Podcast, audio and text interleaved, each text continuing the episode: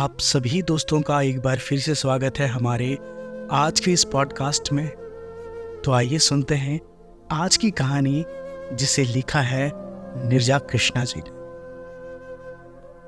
विभा, इधर काफ़ी दिनों से महसूस कर रही थी। उसका सात वर्षीय पुत्र अनुपम बहुत उदास और सुस्त सा हो गया है। खाना पीना भी कम हो गया है, आज तो हदी हो गई। स्कूल से आकर सीधे अपने कमरे में जाकर रोने लगा था। वो व्याकुल होकर उसे, उसके पास गई, उसे गोद में बैठाकर गायन पूछने लगी। क्या बात है अनु बेटा? तुम बहुत उदास रहने लगे हो। आज तो रो भी रहे हो।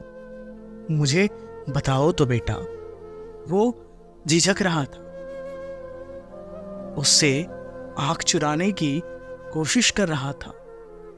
उसका चेहरा हाथों में लेकर सीधी बैठकर उसे प्यार करने लगे। वो रो पड़ा। मम्मी मम्मी, स्कूल में सब मुझे चिढ़ाते हैं और कहते हैं कि मैं आप दोनों का बेटा नहीं हूँ। वो बुरी तरह चौकी थी। उसे वो दिन याद आ गया और कमल बाबू रात में किसी पार्टी से लौट रहे थे। रास्ते में एक पेड़ के नीचे एक थैले में बच्चे की रोने की आवाज़ से वो रुक गए थे। उन्हें मामला समझने में देर नहीं लगी। कोई मजबूर माँ उसे वहाँ छोड़ गई थी। वो ज़रूर बहुत मजबूर होंगी।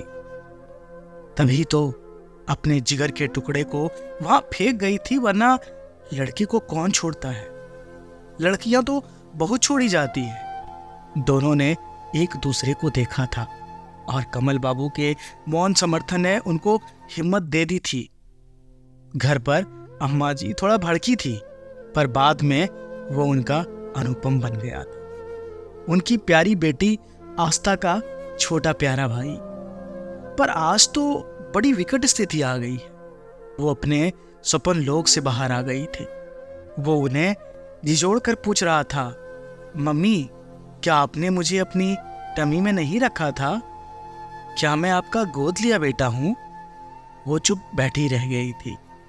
वो पुनः पूछने लगा, सब कहते हैं मम्मी, तेरी शकल बिल्कुल अलग है। मैं दीदी की तरह गोरा चिट्टा भी नहीं हूँ। वो थोड़ी संभल कर कहने लगी, सब झूठ बोलते हैं। तुम तो मेरे राजा बेटा हो। कन्हैया जी भी तो सावले सलोने थे ना? तभी अम्मा जी अंदर आ गई। उसके सिर पर हाथ फेरते हुए बोली हाँ बेटा, तुम्हारी मम्मी ने अपनी टमी में नहीं रखा था, पर अपने हृदय में रखकर अपने स्नेह की लहू से ज़रूर सींचा है। बेचारा बच्चा क्या समझता? बस अपनी माँ से लिपट गया था, वो भी उसे अपने सीने से लगाकर सुख करने लगी थी। दोस्तों, उम्मीद है, निर्जा कृष्ण द्वारा लिखी हुई ये कहानी आप लोगों को पसंद आई होगी।